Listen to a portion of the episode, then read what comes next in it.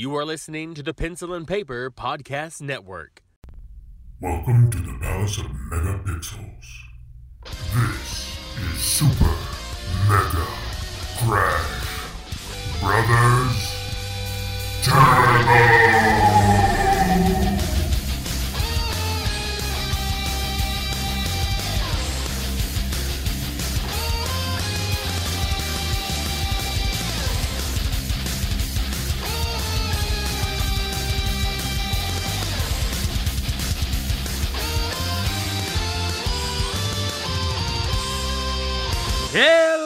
Everyone, and welcome to Super Mega Crash Brothers Turbo, your favorite video game podcast for the holiday season. Ooh, listen to that one. yeah, I threw it up. I'm trying to change things because I've got reasons why. Uh, because we've got to earn that ranking, right?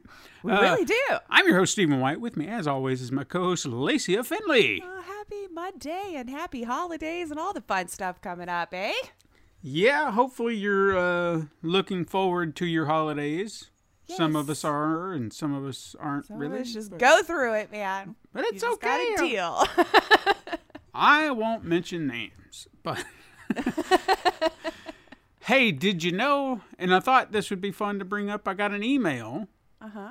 uh, that we were number eight in the top 100 video games chart for Good Pods.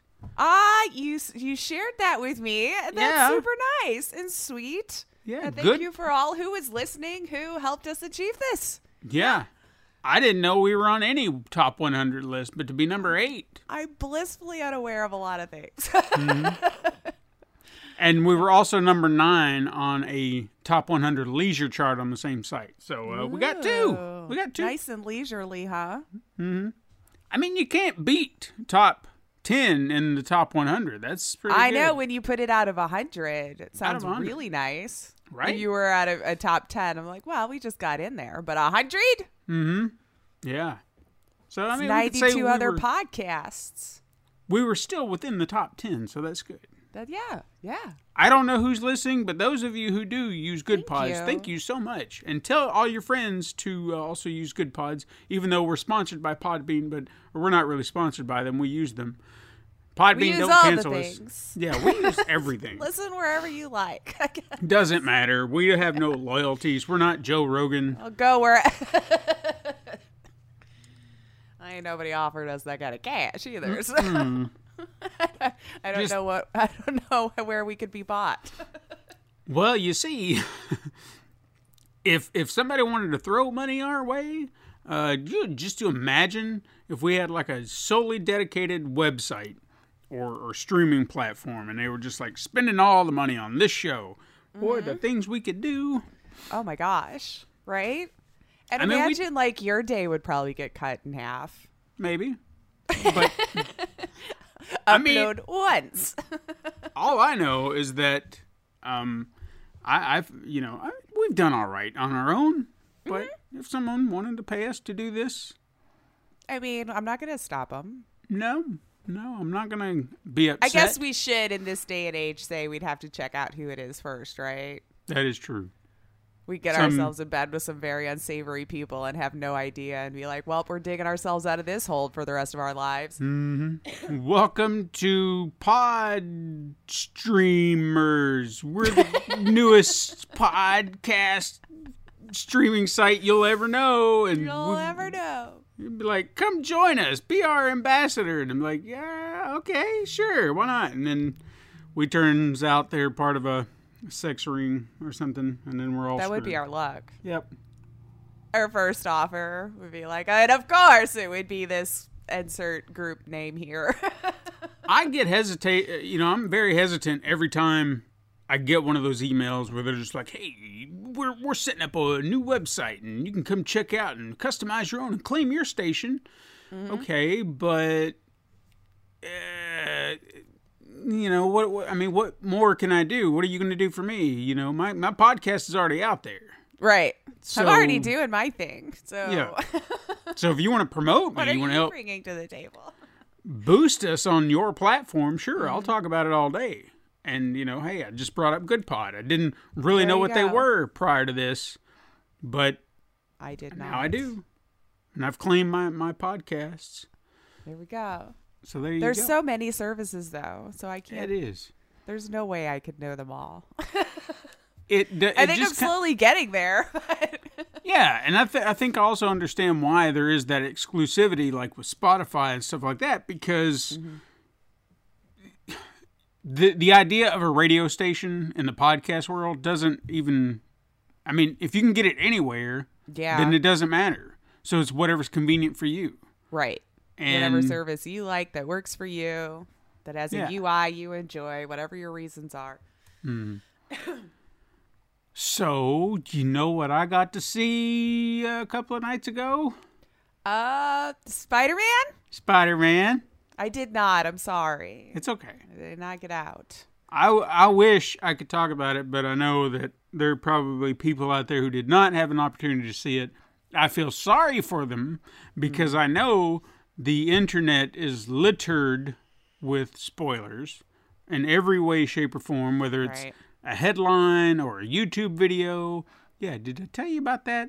Did I tell you about the YouTube video that spoiled the movie? People are jerks. I don't know why some people find that as a favorite pastime, but they're out there.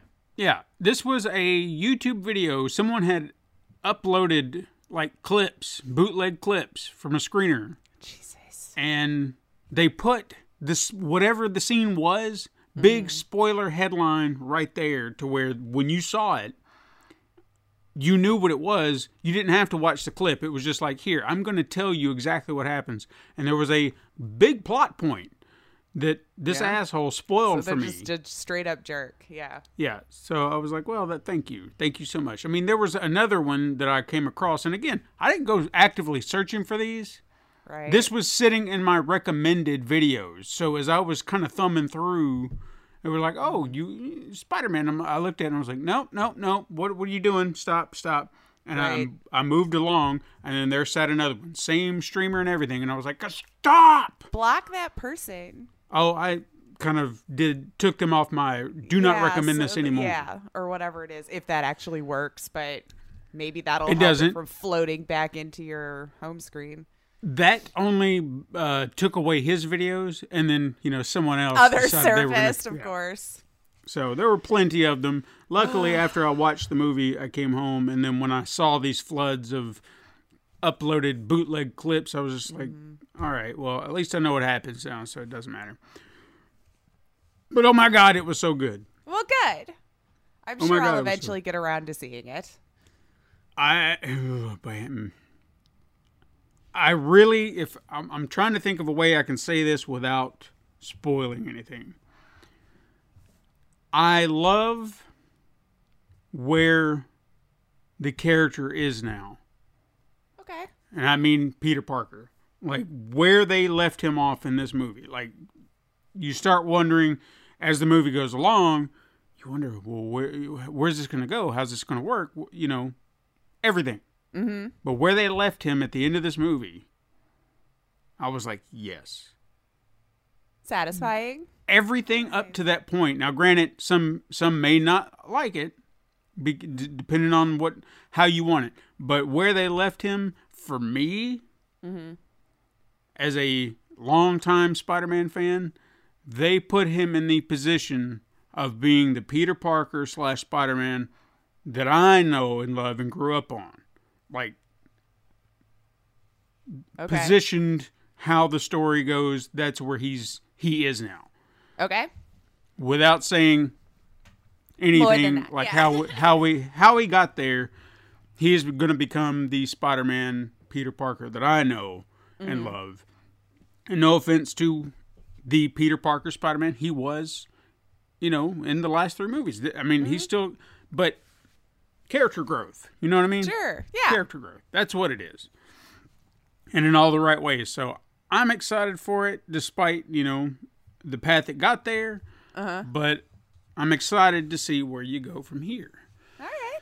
And so, but there was, uh, I, I really hope that there's someone out there in this world who has absolutely zero knowledge about this movie and can go in absolutely blind because it'll blow your mind away.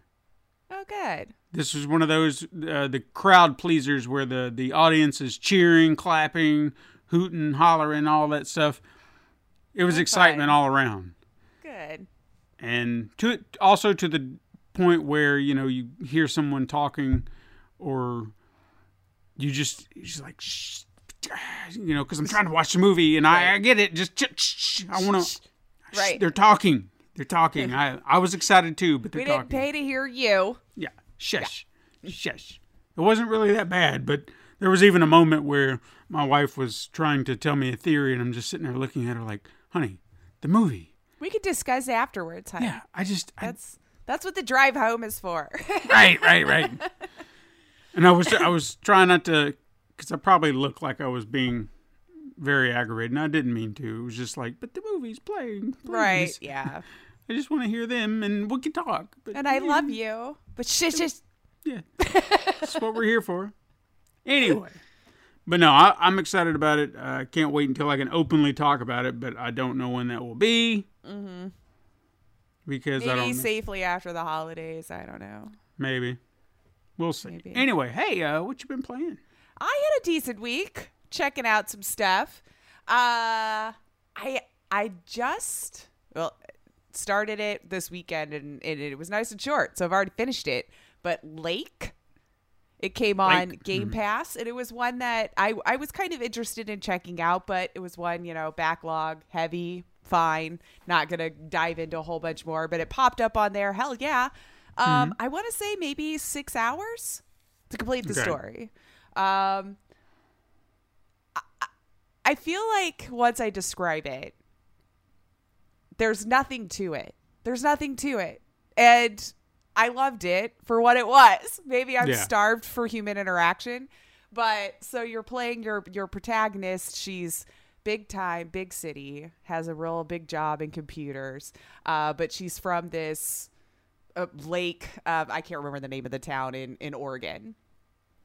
And so her dad is a mail delivery person and his her mom and dad went on vacation to Florida for a couple of weeks. And so your character decided to go stay at the lake house for a couple of weeks deliver the mail. Just gonna take a little vacation chill out deliver the mail. And literally that's what you do. You like you get up you get in your little car and you go deliver your packages and you deliver the mail. And then at the end of your day you have stories or experiences with some other people around town, depending on how it goes. So you're legit just feeling like you're watching people live their day out, having a conversation at the diner or meeting up for um, a VHS movie night, you know, at the Flick Shack. And that's it. And by the time we finished it and wrapped it up, you get to decide, you know, at the end whether you you want to go back to big city job and make because you know you're a programmer.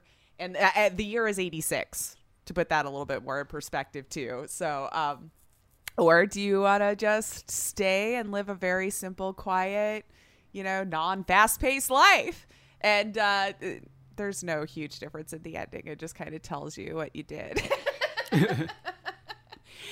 but it was it's a very gorgeous game and i think that's the the, the biggest hook that it has for it um, it's just your it's open world within this little town that you get so it's not an extravagantly large world but while you're delivering the mail it's open world you're driving around um, you maybe could go to Moe's Diner or this, that, or the other.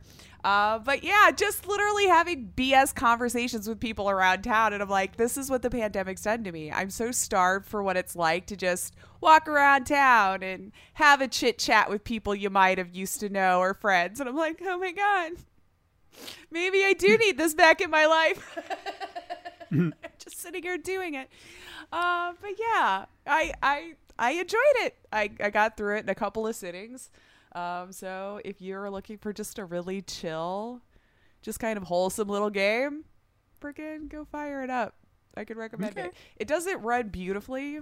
I was a little disappointed in that. It did have some clipping weird issues. Um, and sometimes the people just disappeared on me on screen, like which was weird. As soon as they were done talking, just like disappear. I did get teleported to the other end of town without my truck, which was obnoxious, by the way. So I did have to mm-hmm. walk all the way back. I'm like, damn it, my truck didn't come with me. All right. So I just walked all the way along the lake, and she doesn't run, by the way, or jump. There's no need. Oh, so it so was just- a it was a leisurely walk. back to my Oh, truck. God. so I mean, that it wasn't sounds- a large world. I mean, I guess. It's just, But- uh, it, it it was a nice, chill, relaxed game. That's all I can Okay. say. It's very chill. You're just going to deliver the mail. That's what you're going to do, and you're going to have little conversations with people around town, and you could decide if you want a little relationship or not with you know one of like I found like two people maybe. But I didn't even know about one till like the end, and I was like, "Oh, he really did care," because like, this was not the impression I was getting, and now, like, I didn't even think this was an option. Let's put it this way. That's how much it was leading up to it.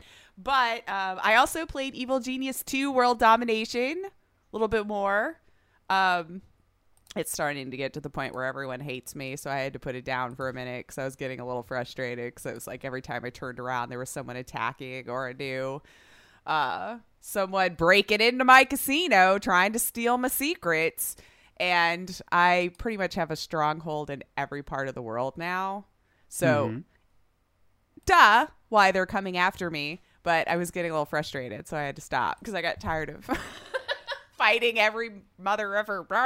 It's like, leave me alone for a minute. I gotta re- retrain some people. You killed a lot of my guys. I need a minute. Um, and then I had to revisit an old one because of um, something that I had discovered this week. Thank you, Red Sonia. I think uh, she's Red Sonia on Twitter. She probably still streams. I apologize if I get that. But she tagged me in something that she knew that I would be interested in um, for Phantasmagoria. So if anybody who's known me for long enough, Phantasmagoria, loved that one. Uh, there was a second game as well. It's an FMV from the 90s, 95, 96, I want to say is when they released. And uh, have you ever played one of those games and just thought to yourself, I wonder what those actors are doing now or something? Because it's been so long ago. Well, I can tell you. He cre- the, the the the actor from the second one created a YouTube called Conversations with Curtis, and Curtis is the name of his character in the game, and has been interviewing and having like a little podcast with some of the old actors from the second game, and it was ah. it was just fun to flip through because. Was seeing all these people later. I'm like, oh my God, they're alive, they're well, they're doing their own thing. And so yesterday they had a live stream with um, him and uh, the one who played Adrienne from the first game. Yeah. So both of the protagonists were both of them together having a chat, and it was just all the nice little memories just flooding back from me playing those games. Um, so I went back and played the second one because I was like, you know what, it's been so long since I've d- uh, a complete playthrough of the second one. The first one I've beaten a lot, and uh, the second one I only had played through a couple of times. And man alive, I forgot. Like just FMVs in the '90s were weird. They were bizarre.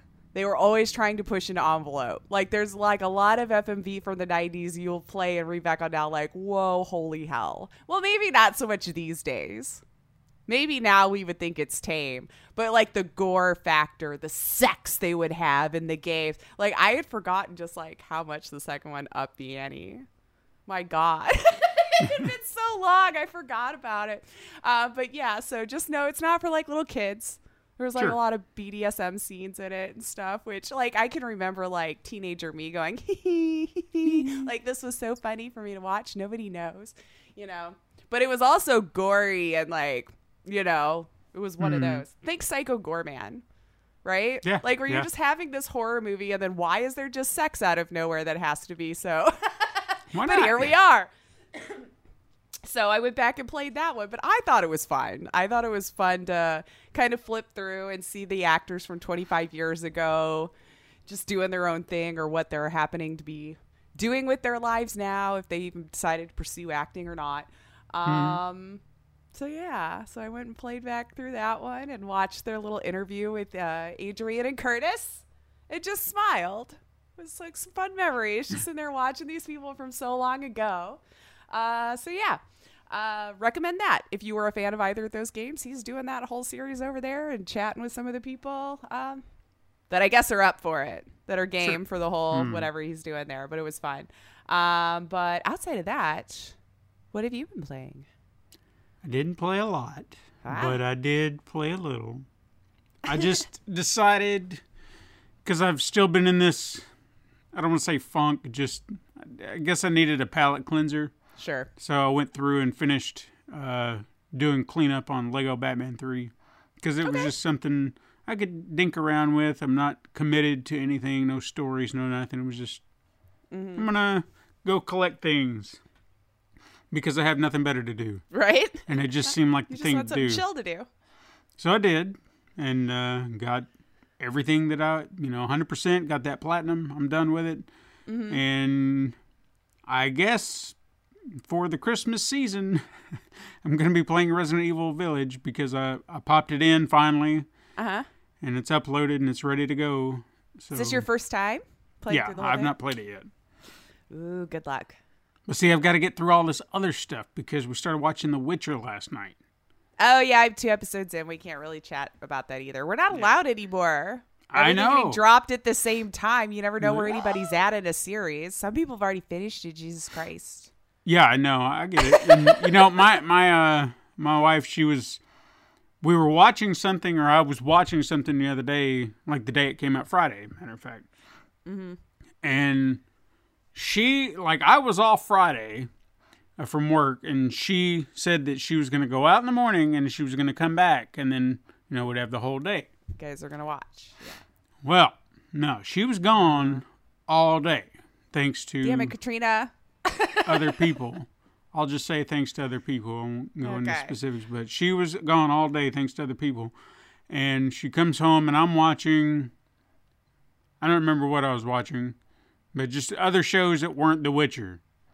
Right. And Not The Witcher. fur- furthermore, the reason that I was off Friday is I had this Grandmaster plan that I'd go see Spider Man Thursday, so I wouldn't have to go see it Friday because Friday Mm. Joe Bob Ruins Christmas was happening and I couldn't miss a live Joe Bob special. I saw the so, tweets. Yeah, so I had to I had to be there. I had to be there.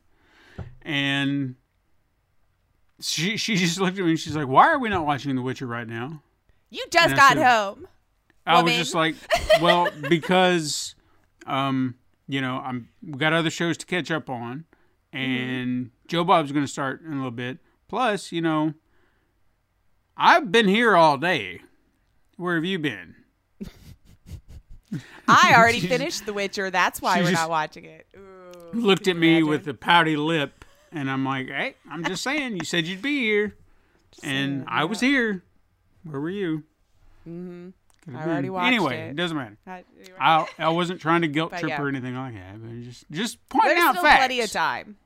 Pointing out Still facts. plenty no. of time. So you got some news?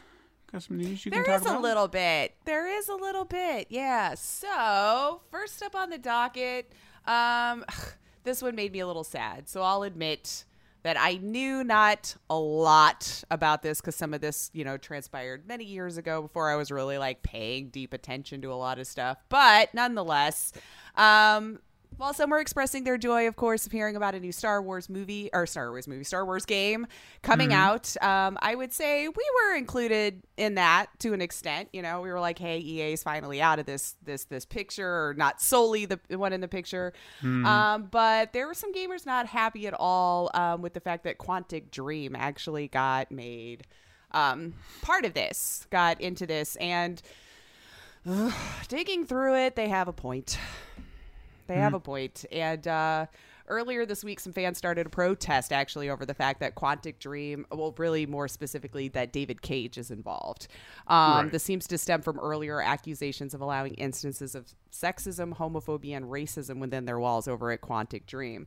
Um, not sure how I didn't see how deep it was or like the comments and things that were made. Uh, but in 2018, Quantic Dream did have three separate French news outlets report on these accusations where David Cage himself was accused of telling like dirty jokes, making inappropriate comments at work, um, mostly about female actors within his games as well.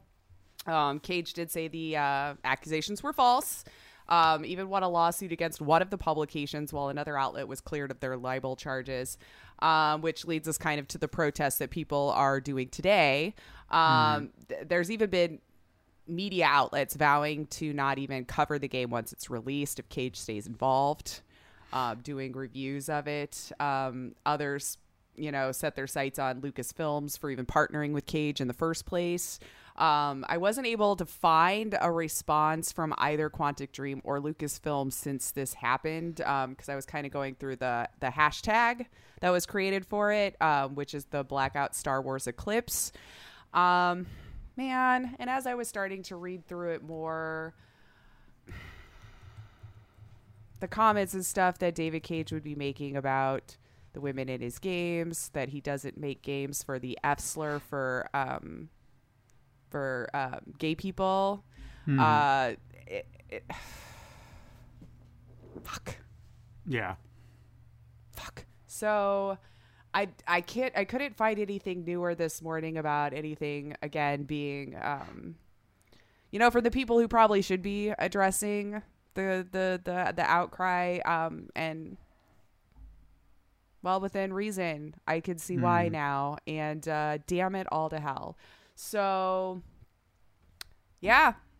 Screw that. I god damn it man. Like I i know, I, I think i'm just like i i'm i'm growing exhausted of just seeing how people are being treated that are creating these experiences for us that i enjoy. Hmm. And I just I don't I don't even know if I want to mess with AAA anymore, man. Like I'm getting so exhausted of knowing my money's been contributing to this that I just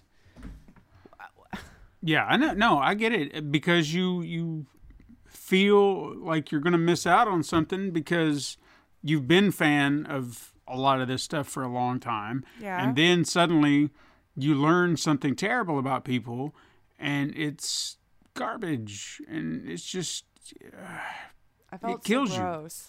I Yeah. felt so gross because I I had I mean everyone probably know knows me. I was a big fan of of those games. I mean back when he was on PC even and came came over. So I mean and, it sounds like this had been going on that like since 2011, you know, and and earlier and. I don't know. It's just it really was extremely disappointing because those are the, the types of games that I, I do enjoy. I always mm-hmm. thought that they did do that genre of game very very well and now like at the expense of I don't know, I almost could cry. Like I'm just like so upset that this seems to keep being in the news and then when it finally hits one that you know you've been supporting all these years that it's just like god damn it, man. Like well, and, uh, and kind of I laugh out of awkward guys. I'm not laughing because it's funny. I just No. my brain processing emotions right now. Well, think of it like this. I mean, I know we talked about this, or at least I brought this up to you uh, this past week, but in a similar situation, we had, uh, oh, come on, Jeff Garlin is apparently leaving the Goldbergs because of somebody had had said that he had been inappropriate. Yeah, it sounded like but the entire team finally was like, yeah, it's been a little rough to and I hate, you know, and and deep down, you know, you watch a lot of this, and it just it frustrates you Mm-hmm. because this is somebody that you've watched in, in shows and, and movies, and you know, you found joy because of them, and Mm-hmm. Yeah. suddenly they could be a creep, and you don't want to believe it. But it gets harder and harder not to anymore because every time you turn around, sure, it's, yeah, someone is a creep. Yeah. And because, as far as I'm concerned, the moment Bill Cosby became, you know, prime rapist number one, all bets are off. yeah. Because here's a man Yeah. who was supposed to be America's dad, and Family, wholesome. Now it's just yeah. like- yeah. yeah, and you're just like, How that oh. took a turn. So to me, it's it's hard, and I don't want. Again, I'm I'm stuck in this mental gymnastics where I It's- don't want to believe it, but I can't not believe it because Yeah. You yeah, know. the uh, the it, it, it's looking more and more like this was the case because like I I don't know. Maybe you know when the, the the publication won won its suit or this, you know, you start to wonder. Well, maybe it was somebody just trying to throw stuff out. So I get trying to rationalize it, and uh, I I just I. I think I'm still just grappling with the fact that, like, damn it, this is probably, or not probably, um, if this stays the course, something I just won't support Yeah. anymore. And I can find plenty of other avenues for it. It's just, it was very disappointing. So, um, once we hear anything from either side, because the, you know, we'll let you know. But as of this moment, I, I haven't seen either side really address it. So at the time we're recording, they're still moving forward as a team, to my understanding. And we'll see if David Cage remains a part of it and if it'll just be Quantic Dream. I mean, it is his studio, so I don't know. I don't know. It sounds like the issues with him, not the the whole studio. So Right. Before you go on any farther, I want to throw in a little, uh, not to, well, we're going to shift gears a little bit so we can get away from all this creepy, you know, sad news. uh, to Deva, who just messaged me right now, and I saw Just the pop up come up just now.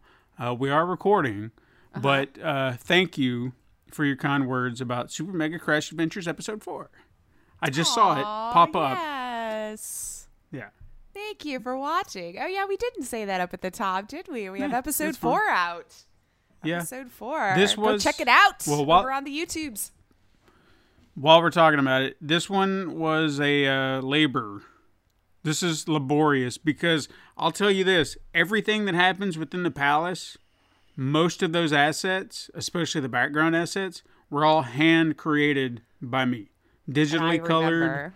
twisted. Everything was hand drawn, then digitally created by me. So it took It's extra a- I work. think it's one of my favorites. it's it's definitely um I'm proud of it. Every You time I watch be. it, I'm proud of it. You should so, be. but it also it's the concern. I put a lot of effort into that, and I really want people to see it. I'm sure they will. I feel like ours takes off three weeks later or something because we don't Yeah. understand YouTube. I don't. I really don't. I wish there was a way I could put more eyes on it, and then they could draw more eyes to other things. And you know, it's I, I didn't finish. I mean, there's still two more I've got to go, and uh, that one just really just just slowed me down for some reason. It looks great. I think it's one of the better ones. You can tell we're fine in our own, and hmm. I made some minor adjustments like the day before I posted it. some minor, minor, minor. just can't leave it alone. I can't, can't. leave it alone. he also said uh, because I read this as the the pop up. He said something about the captions. I may need you to go look that over because I made I did say I made some minor adjustments. I did, but remember I just said I made some minor adjustments, so I think that might be what I forgot. Like I used one for a Oh, prior like you used cut, my old one. I and I could have I could have made like a couple of frames and tightened it up a little, and that up. was enough. So I'm gonna have to just go in there and take a peek. I didn't even check the captions on, but that was a good call, David. Thanks. Mm-hmm. Uh, Okay. yeah. So let's see here. Uh, we did have an Activision Blizzard update. I guess we may as well just get them both out of the way, right at the top. Yeah, Move on to happy stuff. garbage. Um. So another update from this week. This last week, Tuesday, in fact, in federal court, the judge said uh, she will deny the state of California's attempt to intervene in the $18 million lawsuit settlement between Activision Blizzard and the EEOC, according to Bloomberg News here. Um, so what I think this means, and again, I'm not a, I'm not a legal mind, do not understand this. So as best that I can try to figure out all this, this mess, um, is that this California's Department of Fair Employment and Housing is now denied being able to join in the EEOC's lawsuit against Activision Blizzard in order to oppose the dissent decree. If we remember when they were having the back and forth between um, a conflict of interest between the DFEH and the EEOC um, from a lawyer having worked both sides, I feel is probably a, a TLDR. Um, very paraphrased, but um, they the DFEH filed this objection in October um, you know, 18 million wasn't enough in their mind. And they thought, you know, with the way that EEOC was proceeding, it was going to hurt their case. Well, the three factions here have kind of been at odds over their own cases. Um, so it looks like they just can't join in. So the DFEH can no longer object to this dissent decree. So at this point, the EEOC and Activision Blizzard can still submit their own clarifications on the dissent decree in January. So coming up here, uh, but the state of California will be able to submit comments and. uh, I don't know. It sounds like the formal ruling on this particular thing should happen shortly after that in January, whatever shortly means in court time. Gotcha. Because nothing I feel is a short amount of time when you're going through the court system. So I guess wait and see. I guess wait and see what happens with the other suits that are going on. But this one I just thought was fun because you don't get to hear news like this at all. I don't think. Um, Final Fantasy 14. I don't know if you've seen this this MMO. It just had a new um, DLC content, and Endwalker drop. People are signing up for free trials. People are coming to the game in droves. Um, it's been doing really, really well. So well, they had to suspend sales because there's just too damn many people playing it. Wow. Yes. Uh never ever in my life have I seen where it's done so well I'm not allowed to sell it anymore because we just can't keep up. But that's pretty much the short of it. It really boiled down to the game was again just so insanely popular. It- was causing a headache for the servers. It's just as of this last Thursday, Square Enix announced that it is temporarily halting. I can't talk all of a sudden. I feel like I'm having trouble on certain words. Uh, okay. That it is temporarily halting the ability to purchase the game to help ease the server congestion that players have been experiencing since earlier this month, so early December, so two weeks now. Uh, really just took off all of a sudden. It seems. My God, like they just they eh, people were waiting reportedly for over an hour or two, sometimes to get to log in. Um, two weeks later, it's still this rough. So they kind of they suspended the free trials for the moment. They're apologizing profusely, you know, because it's kind of a funny, ridiculous situation. People who have, you know, paid subscriptions will get the um uh why am I can't talk? I need more coffee or something. They get they get to use it first. They'll get to log in first. I don't know why I was trying to think of a word that wasn't coming to me. Um, so until existing players can get through the new content, it sounds like they're just going to kind of halt for a minute until those who are in now, I guess, have gotten to play, and then they'll start letting some more people in.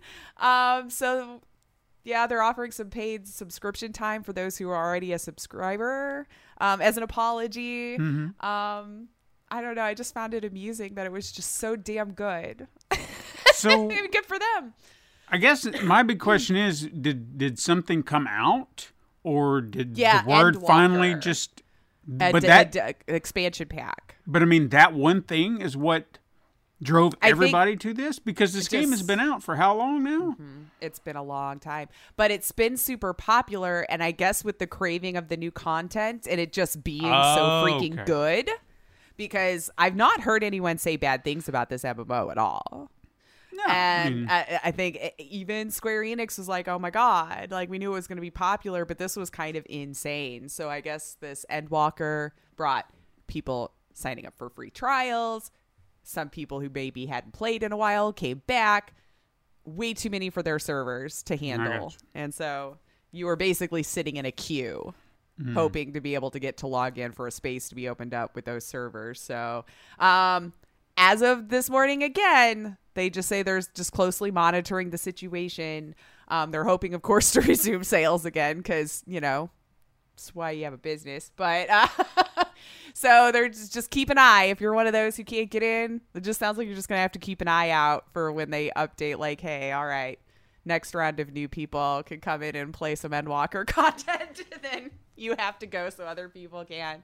Uh, but wow. Congratulations if you're one of those who made it in it sounds like because it's a big feat in and of Amazing. itself.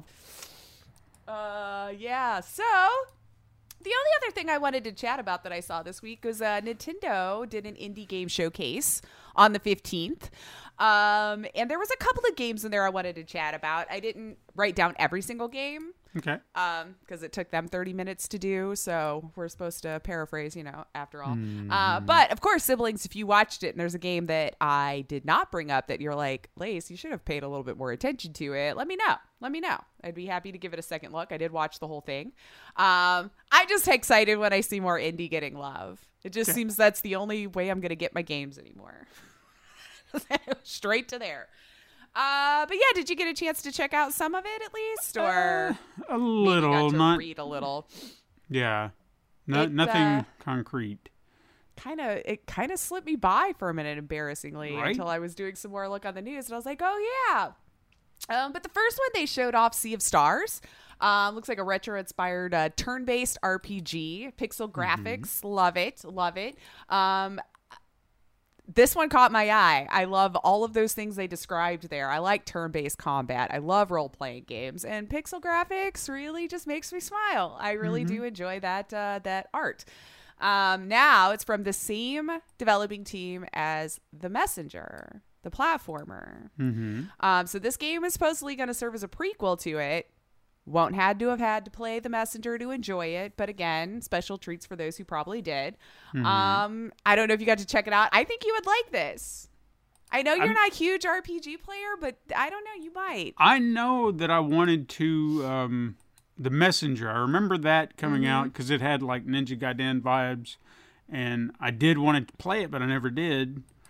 This seems like something that would be up my alley uh, a little bit because it has like an old school Final Fantasy vibe. I did kind of get like. like the Zelda dungeon crawler from like early NES vibes too, for some Mm-hmm. reason. I don't know.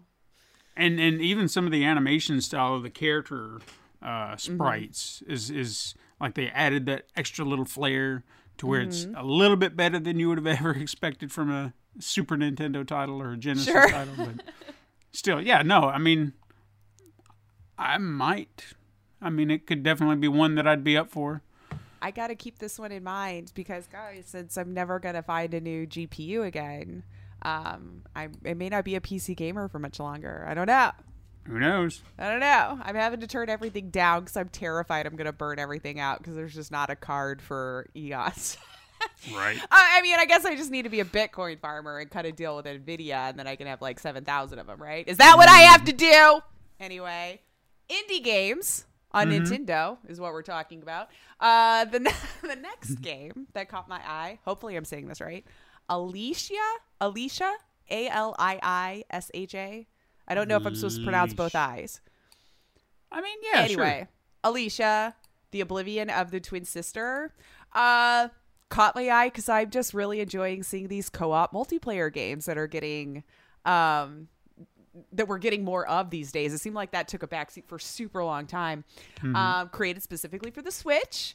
Um, and yeah, you got to play together to get through some of the puzzles. And uh, one player uses the touch controls, apparently, while the other one uses the TV mode and the joystick controllers. So that's how you're cooperatively working together.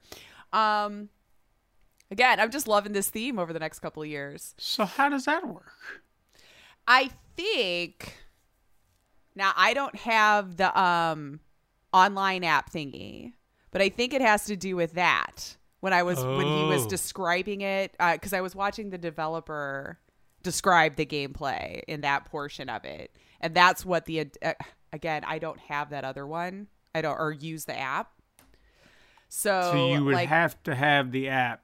that's what it made it sound like. Isn't that what that is on the Switch online? Well, I thought it was a communications app. Like if you wanted to talk to people, I didn't know that there was gameplay involved.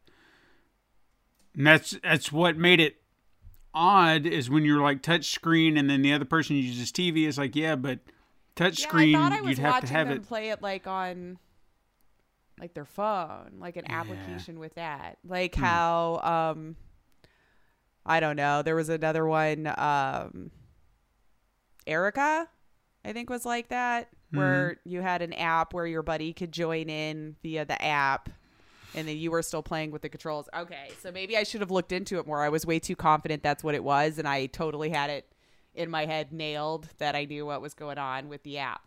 Right. I mean, there's no telling. Maybe now it sounds like I did it. Anyway, Anyway. uh, you can play this solo or locally co-op however you want to do it. Um, spring 2022 right now is what they're aiming for this one to come out. So I'm intrigued by it. Yeah, it looks uh looks interesting. Maybe. I, I, I like I, I like to give those co-op games a chance. Yeah, I Perhaps mean, will never get on board with them, but he's always very kind to play them with me anyway. Well, see, I at least like having them because I do. I always try to look for co-op games, something that would be fun. Because I, I, you know, I know that I play solo a lot, and I know my wife she likes to play games, you know, with me. And Mm-hmm. if I can find something we can play together, and it not just be her being like, Drug I- along, well, yeah, or like how when like, we play platformers together, I can just leave my character in the back and I just get drug along because you're so much faster. yeah, stuff like that. Or I know that um, we've played what Super Mario Galaxy. You play like the Mm. little star, but I mean, she helps helps me get through stuff. But at the same time, it's not like I can't do it without her. This is more Right. like, yeah. you have to work together to Right. accomplish a thing. One person has to be doing this thing while you're doing the other thing. Mm-hmm. but yeah, caught my eye. Um, so I'll be keeping a keeping a look on that. Uh, the other one that caught my eye, Locomotive. locomotive. I think it was, was it, Locomotive. It's a play on the words loco, crazy, and Mm-hmm. motive because it's a point and click comedy adventure murder mystery. Kind of looks It's like one uh, well, what's the? Oh damn! Come on, brain. I know the game. We're having we're struggling today. Like, I don't know uh, what's in the air. but- Day of the Tentacle kind of has Oh. that in, in Maniac Oh, Mansion yeah. style. Kind, kind of, of- very much so, yeah. Um, they might have modeled it after that because listening to the developers, they were a big, huge fan of those point and click adventures and kind of wanted to put their own spin on it. Um, I'm Mm-hmm. I here for it. so. It looks like it's a lot of fun. A comedy adventure. You search for clues. You make friends, like greasing the palms, doing all the stuff you got to do. Uh, try to figure out which of the characters did this murder. Um, so you're on the Royce Express to investigate the death of Lady Unterball. I hope I said that right. I was listening to them say it a few times. Um, but you play uh, the lawyer, the detective, and the undercover agent throughout the game. So you get to change between the characters to, to solve the murder. I think it looks cute. I'm here for it, and I will be checking it out. Okay. yeah. No, I, I'm I'm all in for this one. I think it would be a lot of fun. It looks like it. Uh, let's see the other one. Uh, Let's Play by Oink Games. I just always like to point out new board game type esque games for uh, people to sit around and play together. Um, I like cooperative gameplay. What can I say? Uh, but yeah, uh, available the day it was announced on the Oh, 15th. nice. So it's a bunch of different tabletop type games that you can play together. Check it out. I I gravitate towards those with the Switch because isn't that the whole point? Yeah. Right. or at least they want they, they that was always their try with the Wii and the Wii U. Like get everyone gathered together around and play together. So give it a shot. Um did you watch the Endling? Extinction is Forever? Endling. Yes. Uh, Where you play as the mother fox. Uh? Wait. so the art style gorgeous. Gorgeous. Um, but I don't know if I would have play it because I like to hide my emotions and keep them pushed way deep down.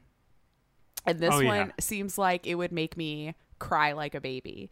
But you you're playing um, as the mother fox, and you need to keep your cubs alive and lead them to safety. So it's like a survival adventure stealth game, and you hunt. You know, to feed your cubs, train them to, you know, be big bad foxes when they grow up.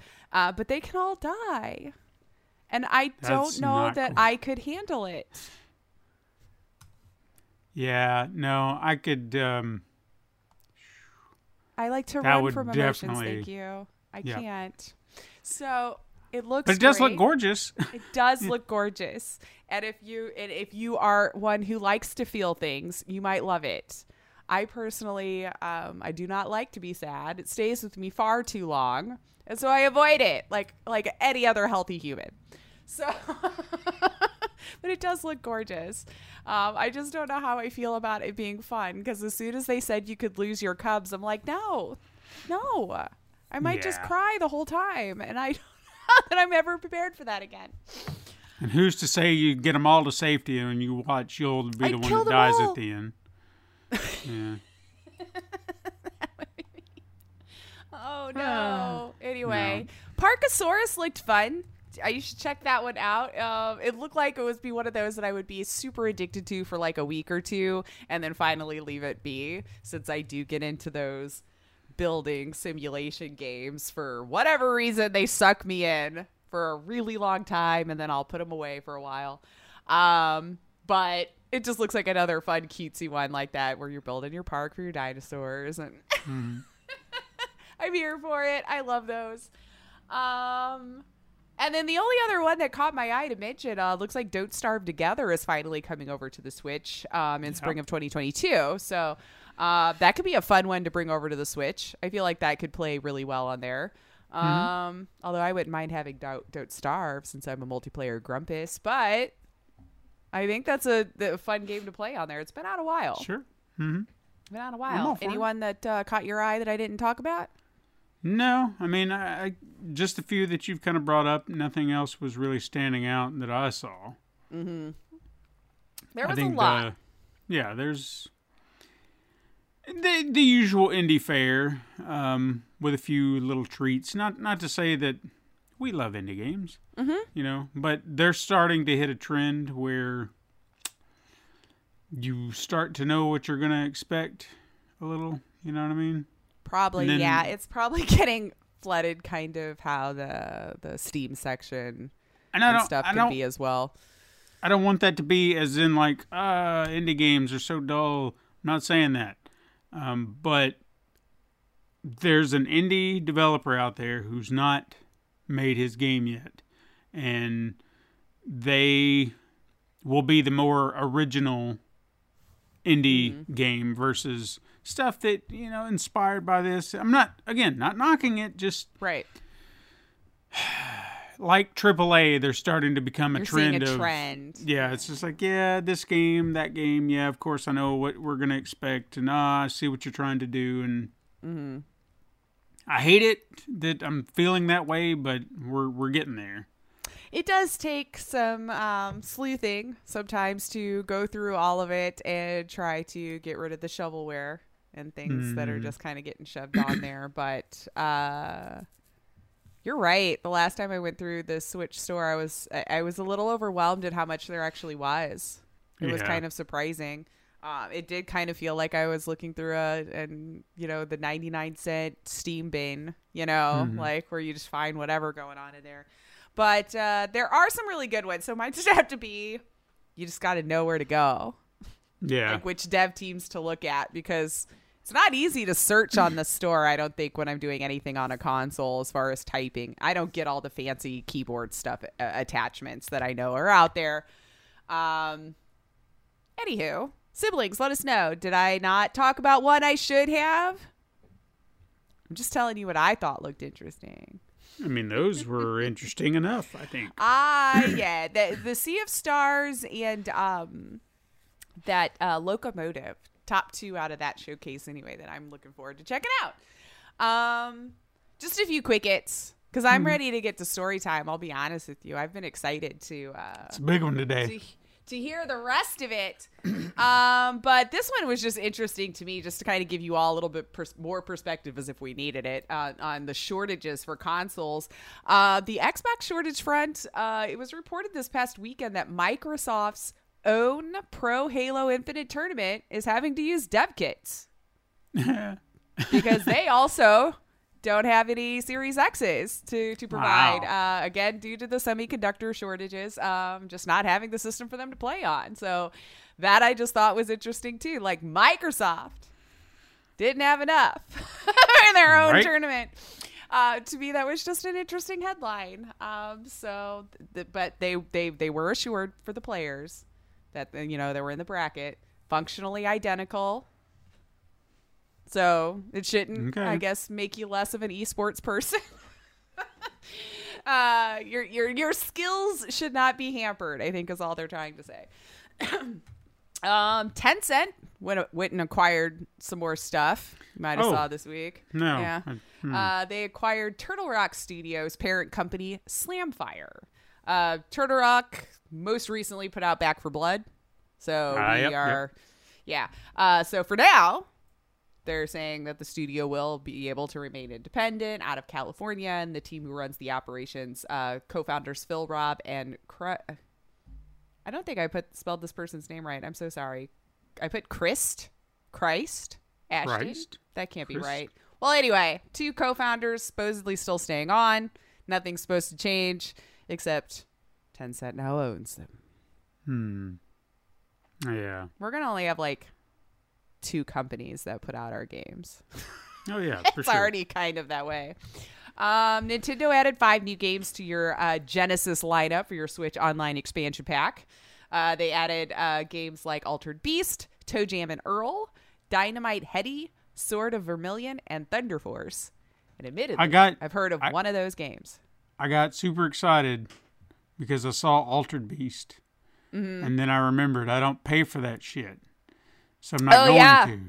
Because that's the eighty dollar one or whatever. Yeah, and so you. until they make that value worth my uh, pocket They're to trying. spend, I, but not that. See, they added Not Sega Genesis games. and N64 games that you can get on any other platform.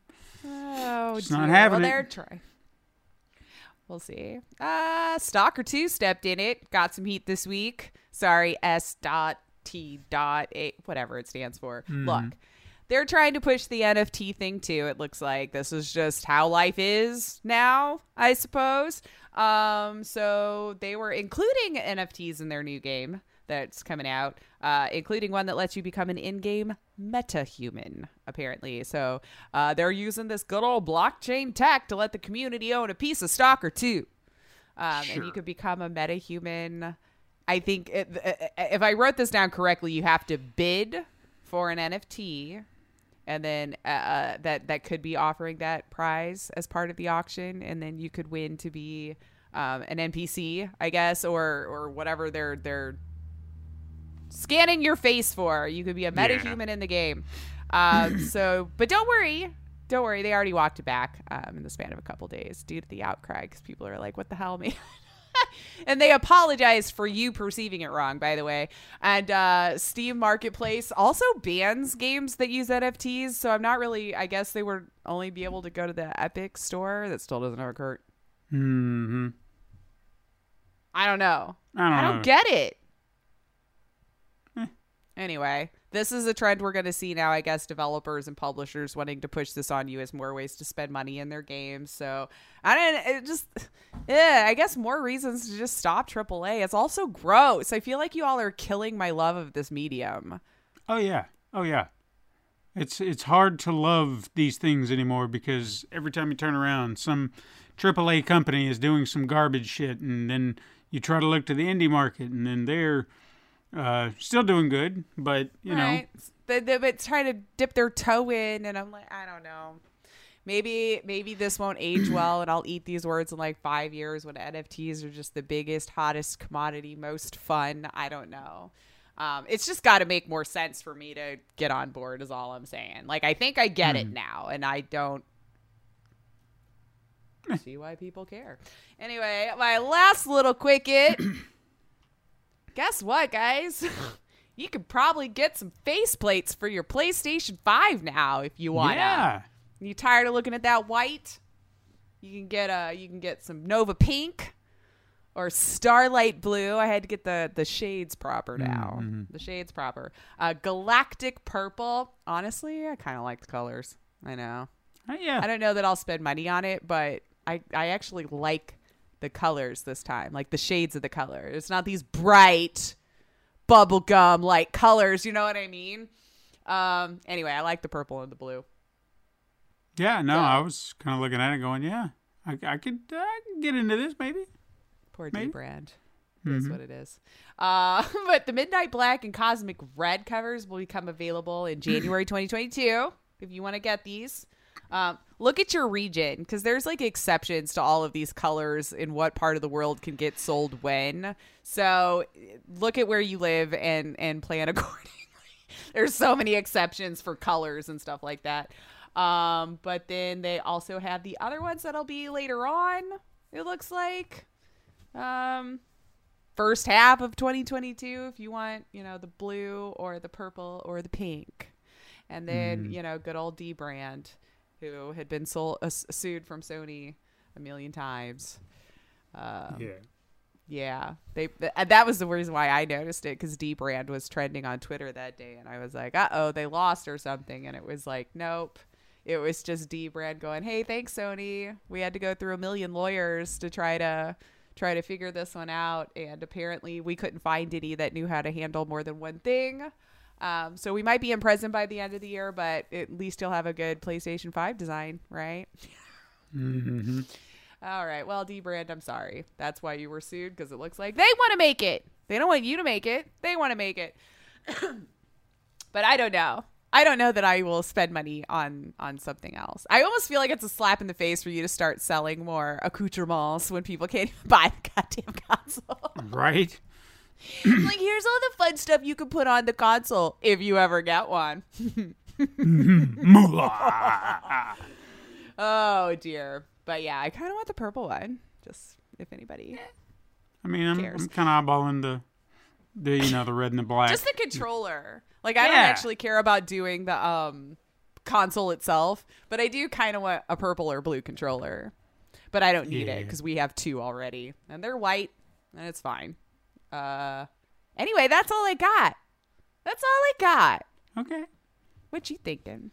Well, you know, I have been telling the story over the last couple of weeks, Yes, and uh, today is the finale of that story. excited. and it's a long story. You know, the others were kind of they were they were shorter, but I thought, you know what? No, this is the epic conclusion. This It has have to it be a little beefier. I can't, Yeah. you know, piddle around with it. And I said, no, we're gonna go all in. We're gonna go big.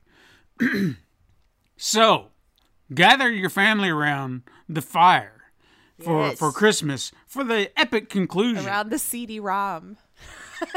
about everything that led to the ESRB. And what today's story kind of follows is we're not just looking at the creation, because we kind of got there. You mm-hmm. know, everything that kind of led the, the Senate hearings and, and the feuds between Nintendo and Sega. Yeah.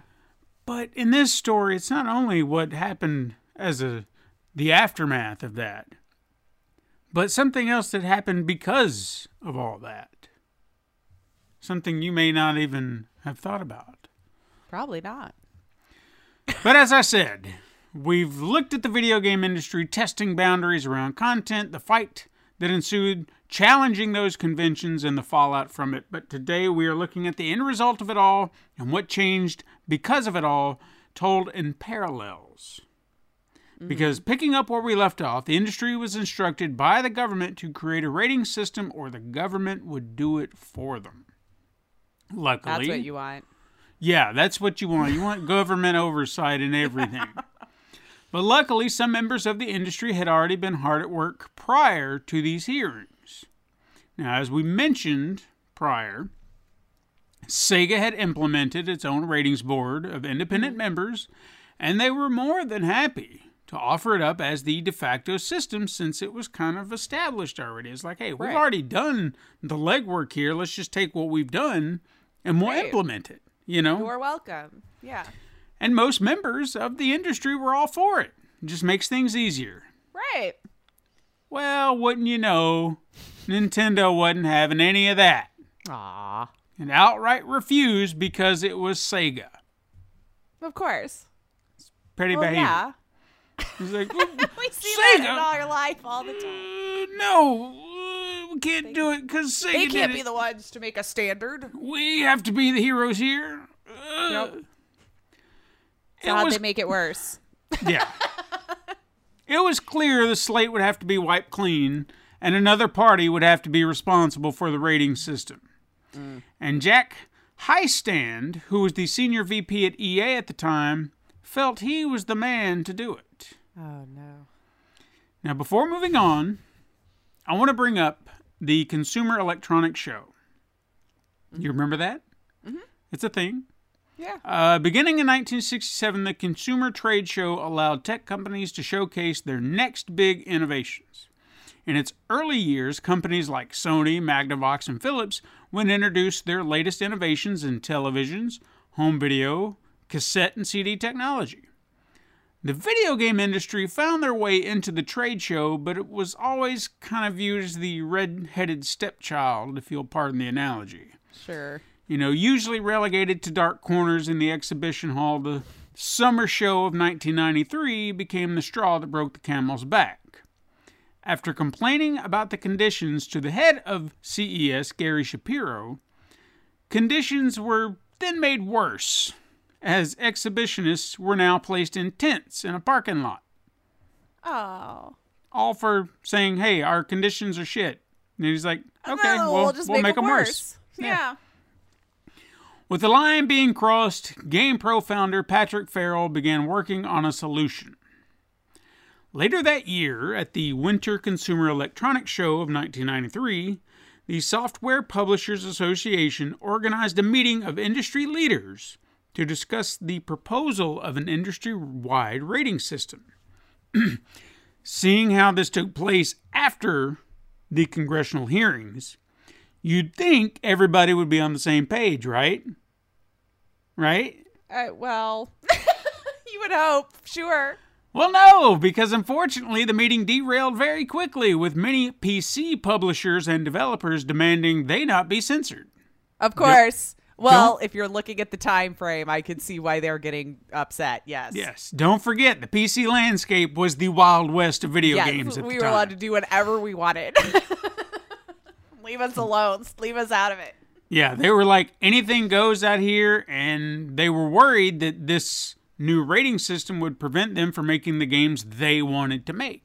You know? So, Jack Heistand, whose name I hope I'm saying right, as what it looks like to me, Heistand, uh, he knew this meeting was over.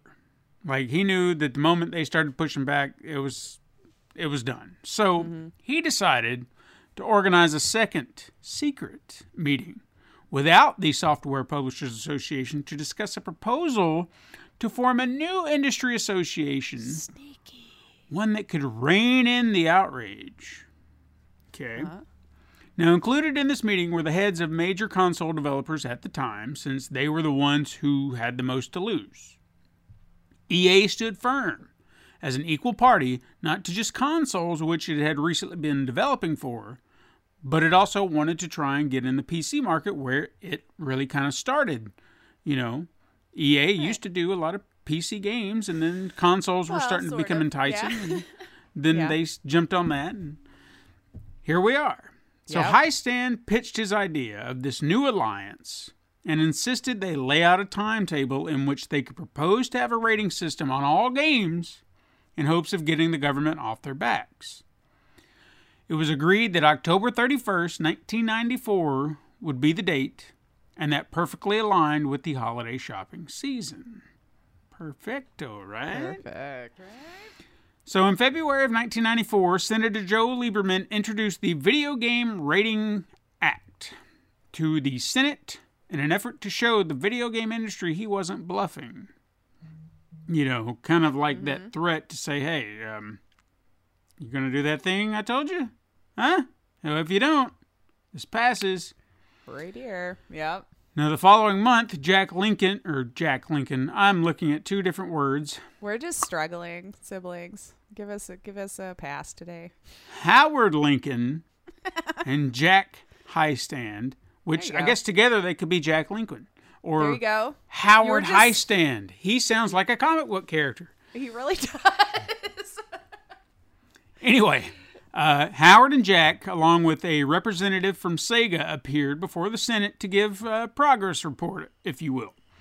Jack Heistand took the lead and wanted to make his presence known in this meeting because he wasn't there during the initial one. But here he's like, no, no, no. I've taken We're gonna- I I pitched this idea. I know what I'm doing. I think we've got something going on. He sold his idea to Congress, you know, and he really impressed the senators, and they were just like, "Oh yeah, okay, I like this guy. I like I like what you're you're doing here, buddy."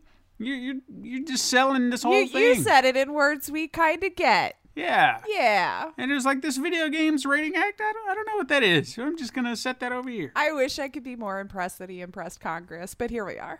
Yeah, here we are. uh, it bought the industry some time to see if this new rating system would at least work. So in April of 1994, the Interactive Digital Software Association, or the IDSA, which I will use from here on out IDSA. because that's a lot. Uh, this the IDSA was founded with Jack Heistand as its chairman, and their first order of business was to form the Internet or Entertainment Software Ratings Board, or the ESRB, formed using a similar board of independent members led by Dr. Arthur Pober, who was the vice president and director of Children's Advertising Review Unit. I feel like there are pluralizations missing from these words. Hmm. The next several months saw to think about it. yeah. The next several months saw the board forming ratings that were not dissimilar than those used by the MPAA to ensure consumers, or more specifically parents, had a clear understanding of the game's content. Hmm, That's Wow. that's some foreshadowing, if you will. A submission process was also created that would require the publisher to showcase at least 30 minutes of the most extreme content that could be found within the game. The footage would then be reviewed by three independent an- analysts, analysts, analysts. Yeah, that's the word mm-hmm. I was looking Like for. Like the people who do the analyzing? Yeah. I don't know analysis. They're going to do an analysis, Analysis. but they are the analysts who are doing the analysis of the game. There we go. There you Three go. independent analysts who would determine the game's appropriate rating. Publishers had the ability. which is EA. Right. Now publishers had the ability to appeal the rating and or make changes to the game to lower the initial rating. And it seemed like a great system, you know? After or meanwhile, after the formation of the IDSA, Pat Ferrell, you know that guy I mentioned prior. Uh-huh. Okay. He considered that the association may just be the thing to take care of that consumer electronics show problem. Oh, you yeah? know, because they were pissing on them Yeah. and they didn't like that. So, seeing as how the IDSA would need funding to support their program, he kind of pitched the idea of creating their own type of trade show separate from the CES mm. to, to make that happen. Naturally, members weren't fully convinced from the outset. Turning their backs on a sure thing was for something that was not really a proven thing. It's, an Right. obvious gamble. Sega was on board. They were like, hell yeah, let's do this. Good old because- Sega. They'd been equally frustrated with the conditions at the show. Sure. But wouldn't you know it, Nintendo, Nintendo, or more specifically Howard Lincoln, he he was like, no, no, this is a safe bet, and I'm not about to abandon the safe bet. What are you stuff. crazy? If Yeah. they tell us to bend over and take it in the keister, that's what we're gonna do. We're good You little know? workers. We're not gonna turn our back on this thing. So, Ferrell decided to sweeten the pot a little bit, and he offered the IDSA with a five percent stake in the venture. And he was like, "Eh, Okay. "All right, how about that? You get get a little something." Yeah. It sealed the deal. So they decided to give it a go. But some were still not convinced it was worth abandoning CES, despite how they'd been treated. But in any case, Well, it's Fair- nerves. yeah, yeah. They're like, people know this thing. Ferrell began working on forming this new trade show meant to give the video game industry the spotlight it deserved. But in saying that, it seemed to be more for the console market. The PC hmm. market had created a divide and it was still not on board with the idea of a rating system. No doubt. The Software Publishers Association had become bitter about being blindsided by the IDSA, and their PC members were more than happy to speak out against it. In their mind, PC games were more sophisticated pieces of art, not kids' fare like those console games. How dare they expect them to be lumped together with Mario and Sonic? you know? Now, It- weird, but I kind of went, yeah. Why should they? This makes you wonder how that whole master race talk started. You know what I'm saying? Uh, yeah, I mean, we're jerks. think about it. think about it. That's what I'm hearing here. Alone, we were fine. what I'm hearing here. In any case, the PC market spoke out against the idea of the ESRB, feeling that they would be succumbing to gatekeepers, citing freedom from censorship. Mm-hmm. Plus, there was fear that mature labeled games would be stigmatized, causing retailers to pull them from store shelves, and sales would immediately plummet, which is understandable. I get it. yeah. So, going against the IDSA, the SPA formed the RSAC. Oh my god. uh, Yeah, there's a lot of, uh, which is the Recreational Software Advisory Council. In opposition, See what lobbying does, people. See how many brands of red tape now has been created. Continue.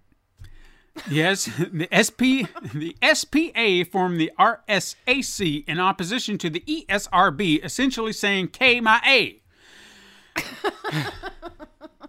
Unlike the ESRB, the Recreational Software Advisory Council was clearly designed for the best interest of the PC market and nothing more.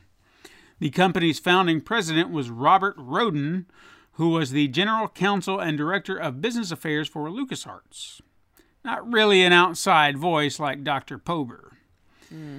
The RSAC's screening process was essentially a questionnaire that was the equivalent of self rating your game. So, mm. why bother? Right. know, just- like, just I'll tell us tell what's in you your game. it's fine. Yeah. In July of 1994, SPA Representative Mark Traffigan, Traf, Trafhagen, Traffigan, or Traphagen. I'm going to assume the P and the H are together. Traffigan. Drop again. Yeah, Traffigan. You gotta say it super fast. Traffigan. Uh, he, along with IDSA Chairman Jack Heistand, returned to the Senate to present their respective rating systems, since there are now two. While Heistand was treated like an old friend that came to visit by the senators, Traffigan was immediately playing defense with the senators since they discovered a new game. Would you like to guess what that game was? Oh, they discovered a new one, so it's Yep. not one we discussed. Nope. On the PC? On the PC, what was popular on PC at the time? They would have gotten there. It's a very popular game. Would PC Mortal game. Kombat have been no, popular no, no. on the think, PC then? think, think PC. Because they knew about Mortal Kombat. They knew about Night Trap. They knew about uh, Lethal Enforcers. Yeah. What's a what's another genre of game that would have been brand new at the time and would have been filled with carnage and mayhem? Very, very popular game. I am totally blanking. Something on the PC that was totally popular, but not a fighter or FMV. think a genre we haven't talked about yet, which was brand spanking new at the time. Uh, genre of gameplay, like this was starting to be person? something, something brand spanking Ooh, new. wait. I think maybe is well, was this PC though? God, Manhunt sticks out in my head, but that this had that had to be ah. later. You are killing me, Smalls. I know. Doom. Oh shit! Why did Doom not pop into my head? Oh my god, I fail. Take away my nerd cred. Doom was extremely popular on the PC. yes, it was. Every still to this day, we got to make Doom run on everything. Numerous shareware copies had floated around, helping spread popularity, and the game's now quaint, hyper violent content and satanic imagery did not sit well with the Christian liberals. Never does. Traffickin's only defense was to create a divide between markets and argue that the PC market is not comparable to the home console market. You know, he's mm-hmm. like, nah, they're, they're obviously different. This is, we're not like them. And while he didn't really win anyone over in the room, because I really don't think Christian liberals are going to just be like, yeah, okay, you made I a good it- point. It's on PC. Yeah. That's that's Satan talk right over there. I know. Nobody realized they have the the power of what they put in front of their mm. eye holes. But here we go. Despite his forever. Despite his lack of arguing, the RSCA was allowed to operate separately from the ESRB as a function and rating system for the PC market. So if you remember, do you remember those little labels? When I started mean, doing the yeah. research, it came back. I was like, I do remember those. Where they had like the 17 or something on It was there. like a little, uh, like you saw, if you saw the the label that I'm talking about, like again, anyone can see that here. But if you look it up, the RSCA, look up those labels. I guarantee you, you'll remember seeing those on PC games. Because it took me a second, and then I saw it, and I was like, "Oh yeah, I do remember those." RCA label? RSCA. RSCA, yeah. I'm gonna let you look that up real quick. Yeah, go ahead. I was trying to. I don't think I'm Googling right. This doesn't look right. I'm getting some sort of like flow chart for something. Well, I mean that might be uh, part of it. Hold on, hold on. Let's Uh, see. is it coming my way? No. I'm too. I don't know how to. Google. Okay. Uh. Worst. PC. I probably have. Oh wow. Yeah, this is not coming up at all, is it? Well, What the- anyway. Anyway, all right. Well, I'll I'm show sure I later. have though, because I gamed through that entire era. I'll show it to you I'm later. Sure, I did. Anyway, uh, the months leading up to October 31st, you know, that was our deadline, numerous outlets expressed their displeasure regarding this rating system, all decreeing censorship and really nothing more. No one seemed to take note of a major shift that was happening at the time. A month before the official ESRB rating would be seen all across the video game landscape, Acclaim was gearing up for Mortal Monday 2. Hmm. Anticipation was high for the Mortal Kombat 2 home release, and no one knew that better than Nintendo. Huh? Sticking by their principles the first time around, they lost money, and they lost their top spot in the industry to Sega because Nintendo didn't want blood and fatalities in their game. Yep. And that's their right to do. Yep. You own the company. That's what you want to do, then so be it, man. Yep. But with a rating system right around the corner and plenty of profit to gain, Nintendo decided to allow the full gamut of gore to be present in the Super Nintendo release of Mortal Kombat 2. But I thought these were their morals, man. I know, but uh, something interesting a- about that, don't you think? Moral obligation to the parents. However, since the ESRB rating system had not yet been enacted, Nintendo placed a temporary warning label on the box, explicitly stating that the game was not for anyone under 17, even mm-hmm. though I bought it under 17. Mm-hmm. Right? Never in my wildest dreams did I ever expect to see blood and gore on a Nintendo what it was. console. Yeah. There it was. And it begs the question would this have been the move for market shares alone despite the ESRB? Or did the ESRB's existence make them feel comfortable about doing this? It's probably a solid excuse to lean on for sure. But which is it? The ESRB or the money? So, Oh, Had- well, I 100% think it's the money. But, I mean- think they would have gone that way eventually, regardless of a rating system, if they were seeing how much money was being left on the table. Yeah, yeah, yeah. But I guess I'm I'm curious, like in an alternate universe where the ESRB Mm-hmm. was not being pushed upon them, when this time came, would they have stuck to their guns or would they have caved in regardless? That's my big question. Was was the profit or the loss of profit so huge that they were just been like, you know what, we we got to do this or we're going to lose everything at this point. I feel like they would have had to have walked it back eventually. They might have tried to stick to their guns, and when they saw like regular humans didn't care about your morality clause, then they would have like eventually gotten on board. Where it's like, guess what? The people who are complaining about your game aren't the ones playing them. So Now, given the shift in the industry after October 31st, my guess would probably be the latter of the two. Uh, within a year, numerous console games were now beginning to test the waters. Almost like developers were seeing that they could possibly get away with a little bit more. Blood and gore were oddly the simplest hurdle to overcome. But what about profanity or sex, or nudity? Well, they already had been. Mm-hmm. But I mean, on, PC console, anyway. yeah, on console. who would take those risks? You know, that's the big question. Mm. Sega? You'd think so, you know? no? well, Pat Ferrell would be the man responsible for introducing that X Factor into the zeitgeist. Okay. He had his trade show planned and ready to go, despite a few industry holdouts like Nintendo. We want to go to CES. However, he chose to make a play that would draw a line in the sand us or them. He scheduled his trade show on the exact days that CES would be held, and his show will be held in LA, which was much more convenient for developers and publishers to attend Oh, look at that. you know, whether you're in the United States or Japan, it's right there on the coast. True. Yep. His bullish moves paid off and uh, netted the convention the white whale that he was after Sony.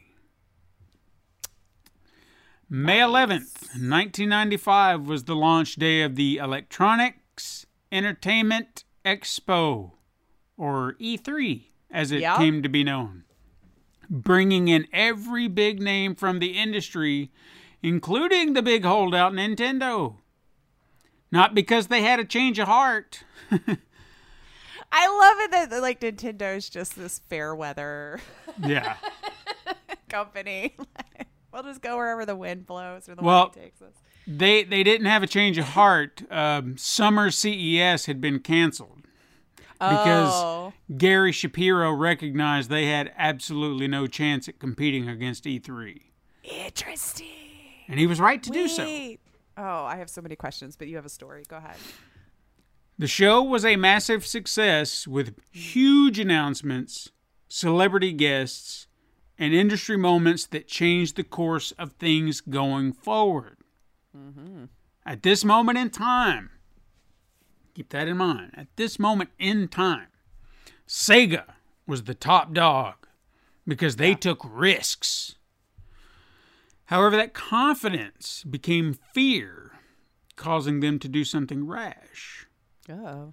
Sega, during this show, hastily released the Sega Saturn at E3 ahead of its proposed September release window. Uh oh. This took numerous developers by surprise since many of them were currently working on games for the console, leaving many of them to wonder what games were ready for the What are you- console. yeah. What we still had play. months. and y- what what are you doing? Oh wow. Sega. It felt like a slap in the face. Console launches are great for game sales, but now they were being robbed of game sales because you release your stupid console before there were any games. Yeah. Plus, Sega boasted. CEOs never really did want to check in with the people doing the things, eh? I mean, it was a, it was a dumb thing to do. yeah. yeah. Plus, plus Sega boasted this very, very then pricey three ninety tag uh, that made many of them feel like their work would go unseen or unplayed. Keep that in mind. Three ninety nine for a PlayStation Then. Five, and that's that's like one without a disc drive. This is three ninety nine Yeah. in the nineties. This Which is would also actually equate to more now. yeah. Yeah. This is an Like expensive we're talking console. 25 year span of time now. 30? Oh my God, 30? Actually? 30 Yeah. years? Yeah. I mean, you th- you have to think about this. Three ninety nine at that time was a lot. It was ridiculous. It was kind of the equivalent of uh, Sega doing or Sony doing the six hundred dollar Yeah. PlayStation Three. It's kind of the same thing. Yeah. Nintendo's presentation after Sega's flop didn't fare much better, as Howard Lincoln did nothing more than fearmonger, spouting rhetoric about piracy and, the, the desecration of our children because games are going to be console? Did I Yeah, yeah, something? just he wa- he had nothing. You know, the the ESRB was formed protecting developers, and Nintendo was being forced to forced to allow bloody games on their consoles, and he just uh, what's something else I can argue Our, about our, piracy. our next savior. Yeah, piracy. That's that's what we can do. Which is probably why Sony's presentation was remembered much more fondly. Where Sega tripped and Nintendo failed. The head of North American operations, Olaf Olafsson, whose noun seems like as Nordic as it can be, mm. entered the stage and spoke of the company's innovations and accomplishments over the years while praising those responsible for E3 and taking pot shots at the conditions at CES. You know, Sony knew. And their presentation ended with the president of Sony Computer Entertainment of America, Steve Race, stepping on stage and saying 299, dropping the mic and walking off backstage. the exhibit hall went wild as the Sony PlayStation was then unveiled. That day was Sega's downfall and the beginning of its decline. The Sony PlayStation outsold Saturn 10 to 1, a loss it would never recover from. By the end of the century, Sega had bowed out of the console market, leaving Nintendo as Sony's sole competitor until Microsoft entered the fray in 2001. Mm-hmm. But the PlayStation changed the industry going forward where Nintendo aimed to a family friendly audience and Sega a more adolescent teen demographic, PlayStation leaned into the adult market first and foremost, something that may not have been possible without the ESRB. Game developers began taking more and more risks in terms of content. Games got more violent, profanity became as commonplace as cable TV, and after a few bumpy roads, nudity was starting to pass through the adults only rating. Even the PC market, which was staunchly opposed to the ESRB, eventually dissolved their rating system and began to embrace the ESRB as well. It's like we were already making raunchy stuff, so I guess now we can just put a label on it. Why not? I mean, really, they were. It's amazing to think that a rating system could be responsible for so much, whether it's directly or indirectly. And while I wish I could say that the ESRB had erased any and all concerns regarding the well being of children, eh, it did not. No. It only tempered them for a few years because video games were under scrutiny once again after the shootings at Columbine in 1999, all because the shooters were known to be fans of Doom. GTA San Andreas featured sexual situations that were developer locked, uh, but content was found by hackers and then unlocked, leading to this assumption that games were filled with sexual imagery not meant for children. Subliminal messages. In games they shouldn't be playing anyway. You know? Events like these led to court cases uh, such as Brown versus the Entertainment Merchants Association, in which the U.S. Supreme Court ruled against a California law banning the sale of certain violent video games to children without parental supervision, citing video games as protected speech under the First Amendment. Mm. Eh, I don't I really. just, well, I don't know. It, it was such a weird time.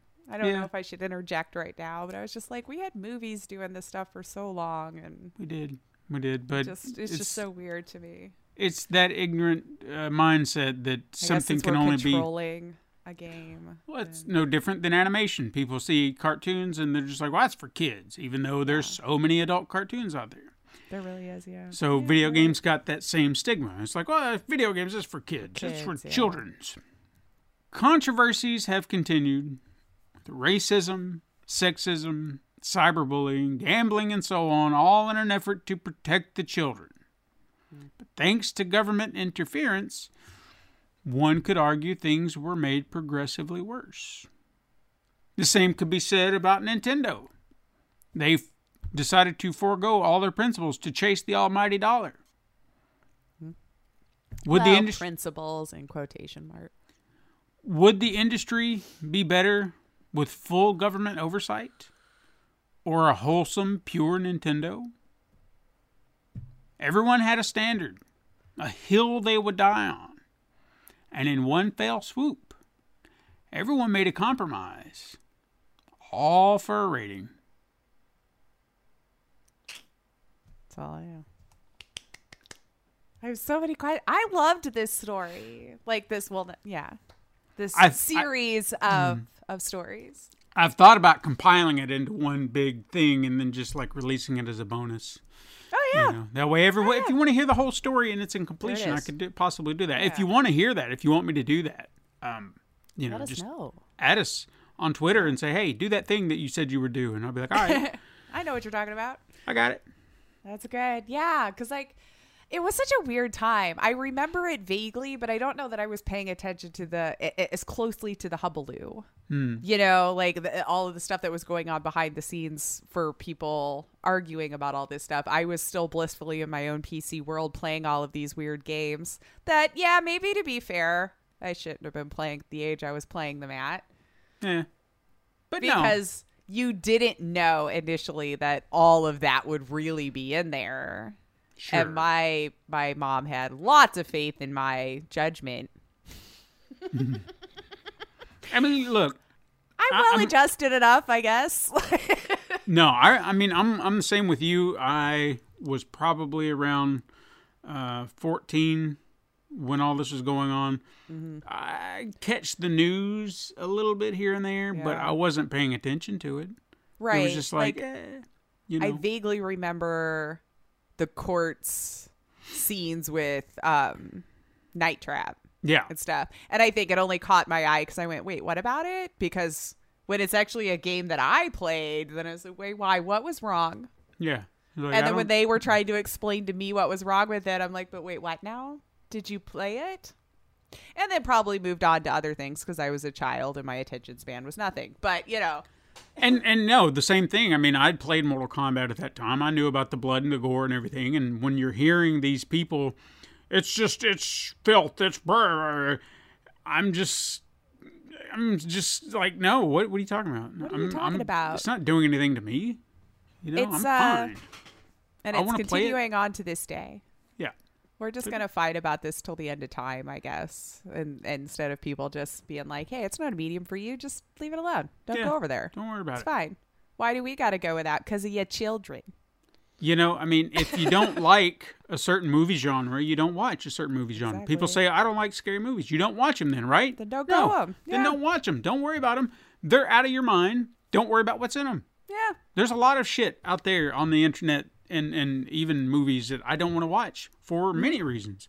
I don't write letters to my Congress people to No. get them taken off or whatever. If they want to make um, a, a hundred more James Bond movies, and I have nothing wrong with James Bond, but they're not. I have I have never watched a James Bond movie. I think maybe Never. once. Interesting. I think maybe once.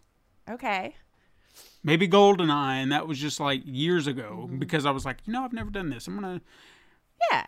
But- What's what's the what's the big deal over here? Yeah. Right? You're curious. I You're was just curious, and I watched Yeah. it, and I was like, okay. I mean, I, it's, it's just not my genre. And Sure. look, I, I hear people talk about the new ones. But has it taken up space in your head this whole time that it exists and it shouldn't? No, no. Yeah. And and but again, I don't think about it in that. And I know it's the least controversial thing that I can think of in this moment. Uh, but it just, I don't care. You know, if you love it, great. And I'm not Mm. going to stop you from loving it. that. if it did anything, and I'm sure that there are questionable things that happened in the old movies, sexism, racism, whatever. Oh God, yeah. I'm not. If you enjoy those movies, I'm not going to take that away from you because those things exist. I'm not going to complain about those Mm-hmm. things because I'm sure I watch things that have those moments in Oh them. Oh my God, especially now. Yeah, and I I don't watch them because I'm sitting there going, "Oh, look at all the racism. This is funny."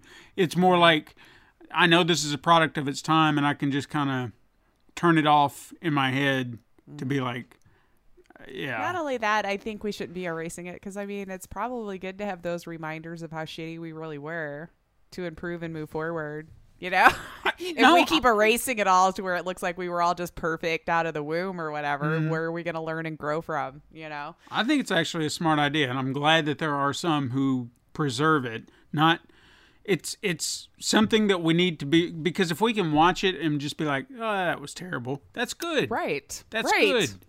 You know, A reminder of how far we've actually come, and more work to still be done.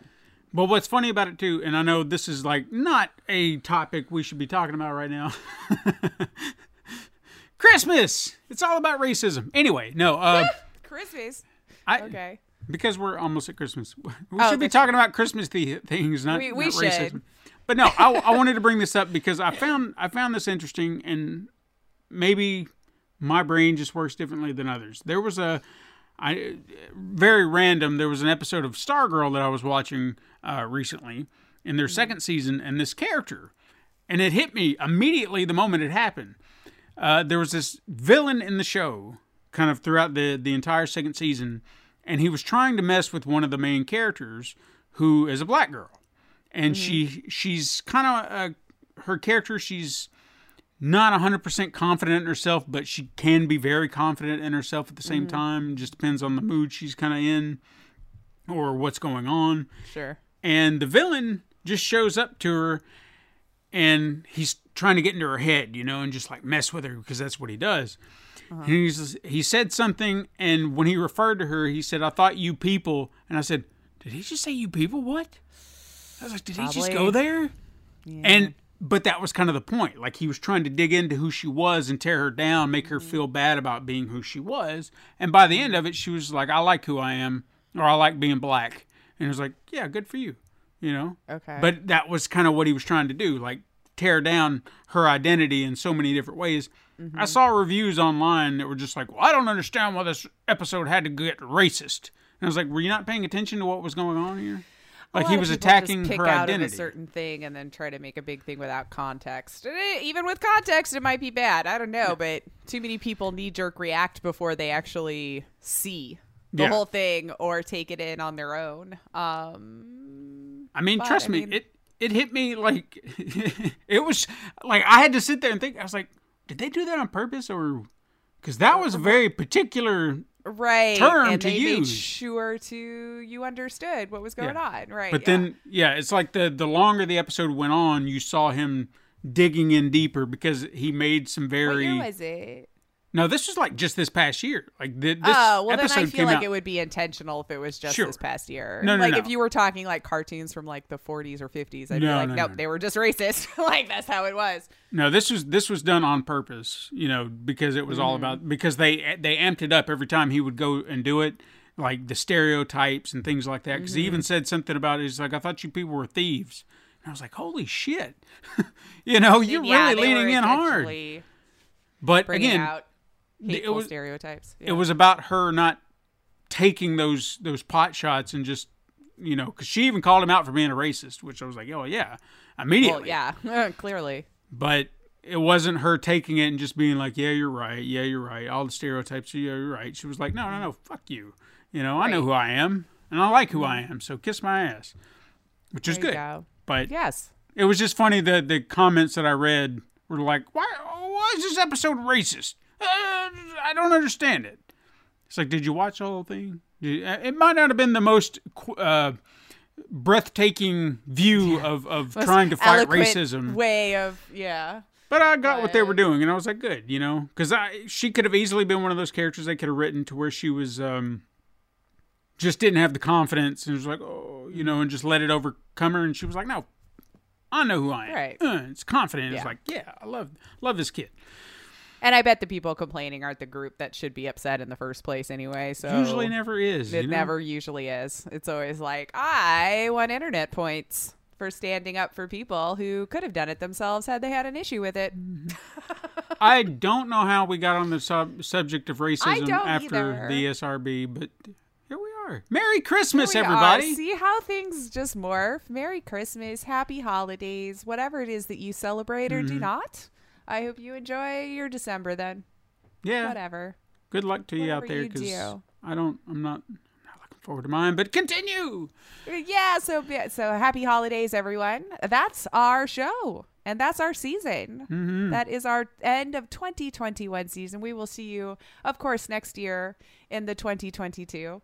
Uh, so so may you enjoy the rest of your year, siblings. Uh, but yeah, for now, don't forget you can still hit us up sometime on Twitter at Super Mega Crash. I'm sure we'll still be poking around on the Twitterverse throughout the, the end of the year. You can send us an email to supermegacrash at gmail.com. Don't forget to go over to Instagram to review the white weekly icon art, the weekly, the weekly icon weekly. art that Steven puts his time and love into. You can support the show by liking and leaving reviews on your preferred platform and even going to patreon.com forward slash pencil and paper productions. You can tell your friends to find us on the Pencil and Paper Podcast Network or just search Super Mega Crash Brothers Turbo wherever you listen to your favorite podcasts and even go to youtube.com forward slash pencil and paper productions. Thank you so much for listening. I am Lacey Finley. And I'm Stephen White. And join us again next time, Super Mega Crash Siblings in 2022. But until then. Game on.